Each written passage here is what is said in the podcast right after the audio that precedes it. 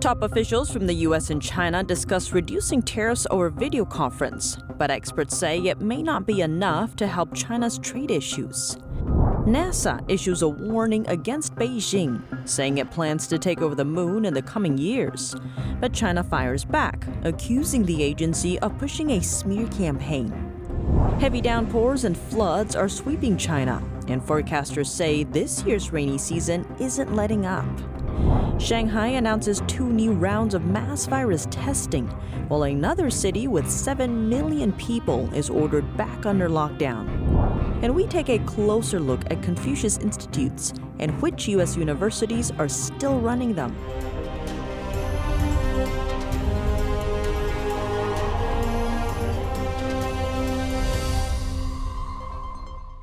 Welcome to China in Focus. I'm Tiffany Meyer. With much of the nation enjoying cookouts and sending up fireworks, the White House was working to keep lines of communication open with Beijing. Officials from the U.S. and China spoke on Monday via video conference. Discussion was between Chinese Vice Premier Liu He and U.S. Treasury Secretary Janet Yellen, and mainly focused on one topic American tariffs on Chinese goods. The meeting comes amid predictions that Biden could reduce partial tariffs on more than $350 billion worth of Chinese imports this week. During the meeting, China's top trade negotiator told Yellen that the idea of lifting additional tariffs and sanctions was of great interest to China. He also lobbied for the U.S. to treat Chinese companies, in his words, fairly. The Treasury Department called it a candid and substantive conversation. The exchange marked the first time top policymakers met from the two nations since late 2021. The Biden administration is currently reassessing Trump era tariffs on a wide range of Chinese goods. It's expected to pause some levies in an effort to curb soaring inflation at home. Starting in 2018, Trump began placing tariffs on Chinese imports worth over $350 billion each year. According to U.S. Trade Representative's office, $50 billion of those are due to expire in July and August. Despite the tariffs, China's trade surplus with the U.S. still grew last year. Some economists believe eliminating tariffs will only have limited impact, as the Biden administration is holding firm to its tough trade stance with China. China is rejecting a warning from NASA this week. NASA's chief warned that China might take over the moon as part of a military program, saying Beijing has always called for the building of a community of nations in outer space. China described that statement as irresponsible on Monday. Beijing has stepped up the pace of its space program in the past decade, focusing on moon exploration. The country achieved its first uncrewed lunar landing in 2013. It plans to send astronauts to the moon towards the end of this decade. The U.S. Space Agency chief accused China of having stolen ideas and technology from other nations to build its space program, which he says has military purposes. But China fired back soon after. Chinese Foreign Ministry spokesman Zhao Lijian claimed the U.S. is constantly pushing a smear campaign towards China on this issue. NASA plans to send a crewed mission to orbit the moon in 2024 and make a crewed landing by 2025. While China is planning uncrewed missions to the moon's south pole sometime this decade. Heavy rain is expected to hit central and southern China over the next few days as expansive rain belts sweep inland from the country's southern coastline. China's first typhoon of the year brought heavy rain and wind to several southern provinces over the weekend. China is historically prone to floods, which trigger landslides and swamp many acres of farmland. But increasingly intense rainfall and flooding are set to test its emergency response systems in the coming years. According to an official from China's Ministry of Water Resources, the country entered its rainy season half a month earlier than normal this year. An average rainfall will increase by 10% compared to previous years.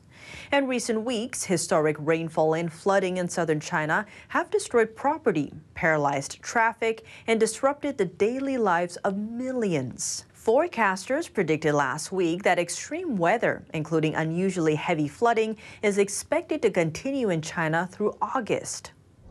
A southern Chinese city home to 7 million residents is going back under lockdown. Now, no one is permitted to leave the city, and residents in high risk areas are confined to their homes. Public transportation is also suspended indefinitely. The city is called Wuxi. Authorities there launched the lockdown orders on Friday. Thousands of locals are said to have already been sent to quarantine centers. The reinstated rules comes amid the start of a new COVID-19 outbreak there. The first of the new cases was discovered last Tuesday. Over the next four days, the city virus tested over 5 million people, more than 70% of its population. State run media reported that the massive rounds of testing brought back just over 100 COVID cases. Though, due to the Chinese Communist Party's history of underreporting pandemic data, that number could be much higher. Videos shared online show crowds waiting to be bused to quarantine locations on Friday. Though temperatures reached 90 degrees that day, virtually all people there were seen wrapped in hazmat suits while waiting for transportation.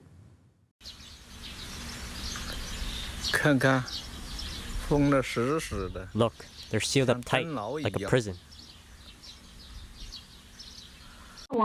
Many risky areas are inaccessible now. Many residential communities are locked down. We have to do COVID 19 tests every day. It's more intense now. It's very disruptive to our lives. Beyond the city, one of China's top financial hubs is also on the hunt for new virus cases. Authorities in Shanghai announced two new rounds of mass testing for the city's 25 million residents on Tuesday. That's set to happen over a three day period. Communist China's leader says dynamic COVID 19 zero strategy isn't going anywhere. That includes measures like mass virus testing for citizens and strict lockdown measures. But some local authorities have reportedly slowed or stopped mass testing as they cope with local financial difficulties. Here's more. Chinese leader Xi Jinping has required local authorities to stick to the country's COVID 19 zero strategy at all costs. The strategy features mass testing for citizens and strict quarantine. It aims to completely cut off infection spread. But the question is who pays for it? China's National Healthcare Security Administration announced at the end of May that local branches of government under the Chinese state should fund their area's mass testing costs. A Chinese finance news agency report from last year sheds light on the situation. That study focused on 36 cities, all of them capital cities of their respective provinces, as well as megacities with populations of 10 million or higher. It found that combined, they paid a whopping $18 billion plus for mass testing. In the first five months of this year, local authorities have also seen income drops totaling $6.7 billion. That's when local authorities began to change how they handle mass testing requirements. The Chinese CDC's data shows that since the end of May, two thirds of China's provinces have adjusted their pandemic prevention policies. Many local authorities either reduced or stopped mass virus testing. A China affairs analyst believes the shift was caused by financial challenges. They reduce the testing. The first goal is to reduce financial pressure. If the mass PCR testing continues regularly, the already tight local finances will face the brink of collapse. China has also relaxed some of its COVID 19 rules. For one, it reduced the centralized quarantine requirement for foreign travelers arriving in China from 21 days quarantine to 10 days. U.S. based Chinese economist Zhang Shuguang pointed out that in reality, local authorities have already somewhat given up on the policy. To a certain extent, their actions mean they're giving up the zero case policy, but they can't say it openly. They have to continue to talk about it because Xi Jinping cannot afford to lose face.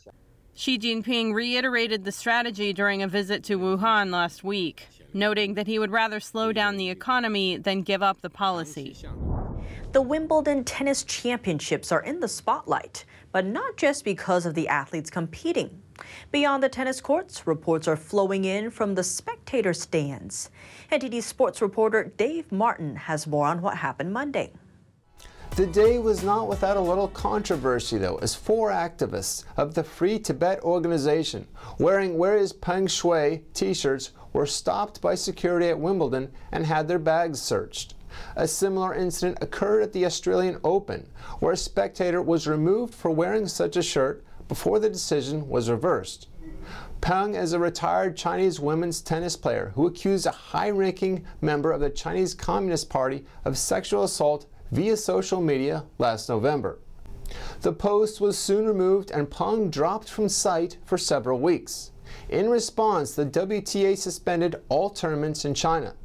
Peng then made an appearance at the Olympics in February and denied accusing anyone of sexual assault. The WTA, though, has stuck with their demands of a formal investigation into her allegations and a private meeting with her to discuss the situation. And in international basketball, a fan at a FIBA game in Melbourne, Australia, was prohibited from displaying Taiwan's flag over the weekend. That's according to a report by SBS, an Australian news outlet. Basketball fan Andrew Ferrugia says he was stopped by security personnel while trying to enter the arena with a Taiwan flag. Security personnel then produced a list of banned items, including Taiwan's flag, and said the guidance came from FIBA. The game was between China and Taiwan, where China won 94 to 58. China considers Taiwan part of its own territory, despite the Communist Party never having ruled the island. The regime pressures governments and international organizations against using the name Taiwan.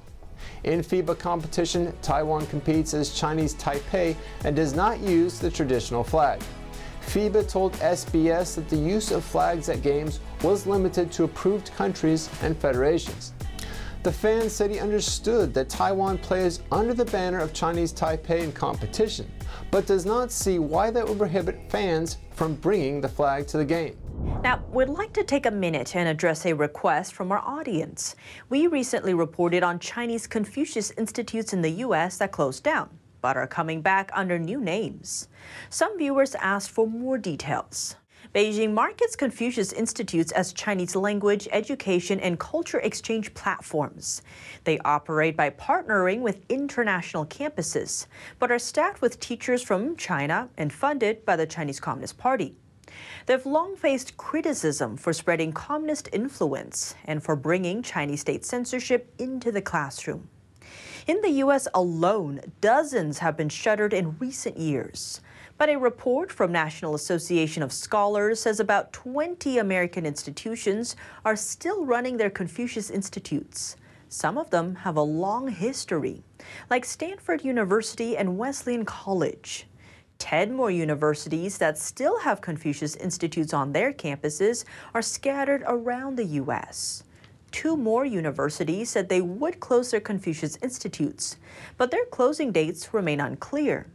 Outside the college and university circle, a number of other Confucius Institutes are imbued in district schools or other faculty groups. The report adds that more than a hundred Confucius Institutes in the U.S. are already closed or in the process of closing. But many colleges and universities have started up similar programs under new names, all while continuing to work closely with the same Chinese institutions they partnered with under the Confucius program. Some of them have also retained the same teachers who staff their Confucius Institutes or held onto other sorts of relationships. The report also urges people to report new or closed Confucius Institutes or additional information about them to the National Association of Scholars. They can be reached by email at oxnevad at nas.org. Coming up, Taiwan is getting ready for a possible war. On top of the island's troops, civilians are also on high alert. And an expert calls China the worst example of a dictatorship that locks its citizens behind a digital iron curtain. That comes from Katrina Lantos Swett, president of the Lantos Foundation. And she says it all ties back to companies here at home. Find out more in just a minute here on China in Focus.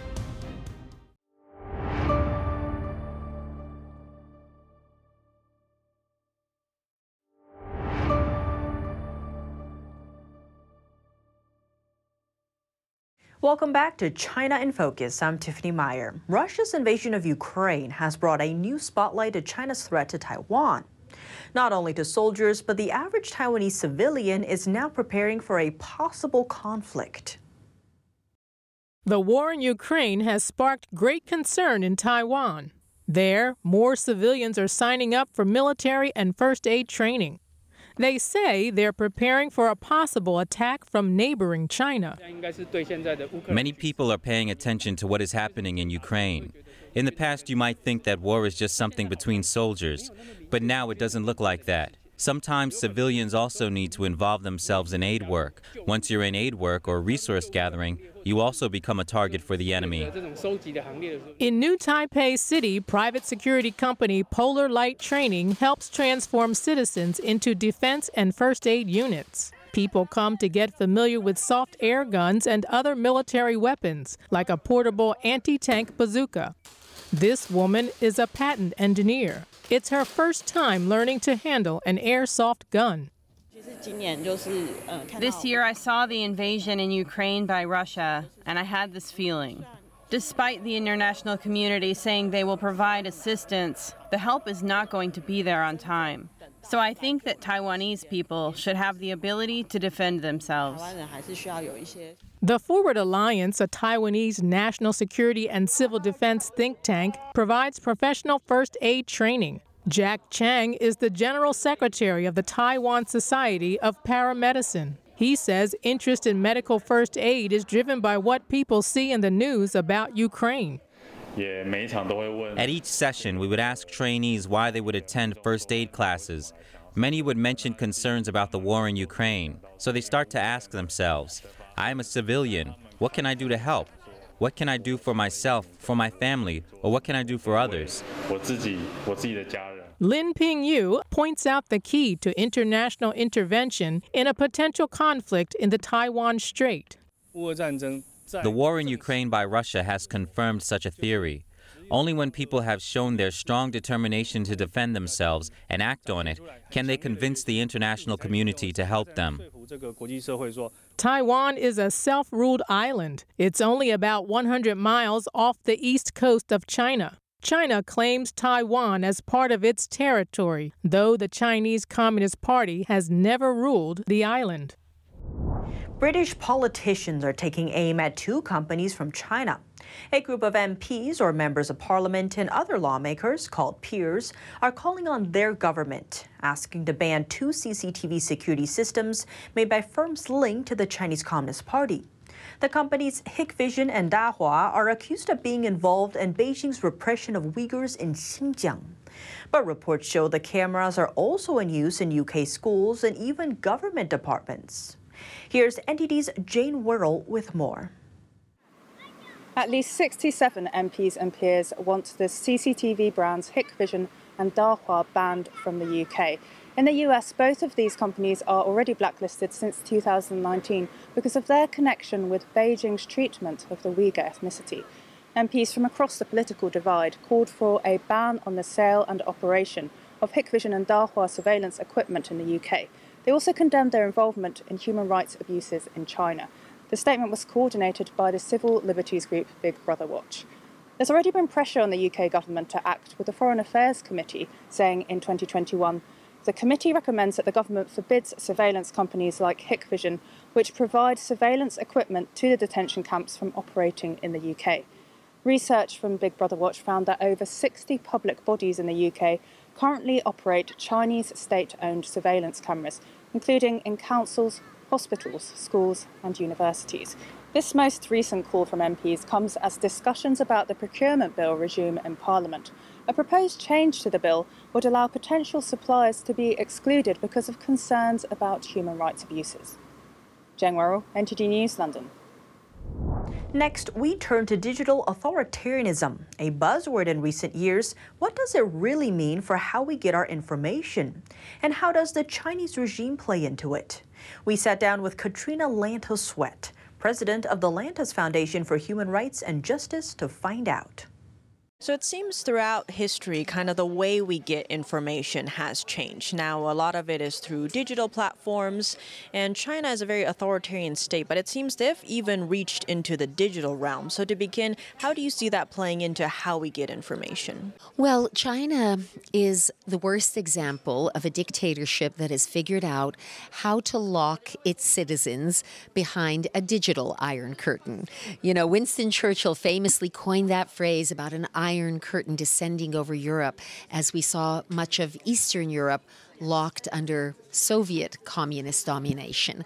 Well, now in China, with all the skill that they have, they have created the Great Firewall, in which, as I say, they attempt to, to lock their citizens in an information prison. And it is really, I think, one of the frontiers in the human rights movement is to tear down the Great Firewall of China. Because I happen to believe that the Chinese people. Uh, want better for themselves. I really do believe that. I believe that they want freedom and they want knowledge, they want information. They want to know what's happening in the world. And uh, their government is afraid of that. Governments that are afraid of their citizens having free access to information are governments that um, are not governing with the consent of the governed, shall we say. And so, especially when it comes to the Chinese Communist Party, they often release two different statements. So, one to the outside world, and then one to their own people. So, both sides are getting vastly different information. How do we understand what information we're getting from them? How can we see through that? Well, I, I think that we need to be very skeptical about information that we receive from China. The most recent example, obviously, would have to be the COVID pandemic, which has wreaked such extraordinary havoc, really death and destruction, um, and economic devastation around the world. And I think getting back to the issue of internet freedom and sort of the Great Firewall, if China was not sort of a digital prison, the world, the West, the United States would have known much sooner. Hmm, something, something's going on in Wuhan. There's a problem. There may be a, a new threatening virus emerging, and we could have say, taken steps much, much earlier to begin to to respond to what turned out to be an extraordinary challenge for all the world. Um, China was not forthcoming and still has not been forthcoming with the actual facts surrounding the uh, origin of the COVID virus? We don't know, but we know we're not getting the full story. We know that. We know that China is not being truthful. That doesn't mean we can jump to automatic conclusions, but it does raise concern given this digital iron curtain in China and just the reach of, say, social media nowadays, and for what the U.S. stands for really democracy, human rights, what is the role of U.S. companies then in playing into this, say, Google or YouTube, all of these massive platforms? How can these companies balance that? Well, I think they need to to do a better job for starters. They need to acknowledge that when they are facilitating um, the Chinese government in uh, repressing the free flow of information and excusing that. Uh, that corporate decision by saying, oh, we're just following local laws. That is not an acceptable excuse. You know, many years ago, my late father, Congressman Tom Lantos, who founded the Congressional Human Rights Caucus, held a hearing um, in which uh, I believe it was Yahoo at the time, the president. Um, the chairman of Yahoo, was testifying before him. And Yahoo had been implicated in sharing with the Chinese government the identity of a democracy activist who, after that collaboration, was arrested and imprisoned. And his wife was in the audience that day. And I'll tell you, it's a pretty powerful story. I was very proud of my father on this day as he had these executives from these huge, powerful tech companies sitting in front of him. He said to them, while financially and technologically you may be giants, morally you are pygmies for your capitulation to the demands of the communist Chinese government. And he actually called on the uh, chairman of Yahoo to stand and apologize to the wife of this imprisoned Chinese dissident, which he did in this congressional hearing. It was a very powerful moment. if I may be so bold, we need more voices like my father's. We need more American political leaders, French political leaders, British political leaders willing to stand up and and not use polite diplomatic language and not sort of in very measured tones say, well, we, you know, call upon the Chinese government to, you know, more faithfully adhere to this commitment or that commitment. We need to call them out. We need to we need to harness our own outrage at some of the things and we need to put a human face on it. I think that's part of what made that hearing so compelling is that the the wife of this man who sat in jail because of Yahoo's collaboration with an illegitimate request from the government, that made it personal, not abstract. And I think that makes a huge difference. That's all for today's China in Focus. I'm Tiffany Meyer. If you have any feedback on the show or have something you'd like to see us cover, send us an email at chinainfocus at ntd.com. We'd love to hear from you. Thanks for watching and see you tomorrow. Presenting the heritage of traditional Chinese martial arts, promoting martial ethics, and reviving the true tradition. The 2022 NTD International Traditional Chinese Martial Arts Competition preliminaries will be held in New York and Taiwan. On August 28th, the finals will be broadcast live online worldwide. Registration hotline 188 477 9228. For more information, please visit martialarts.ntdtv.com.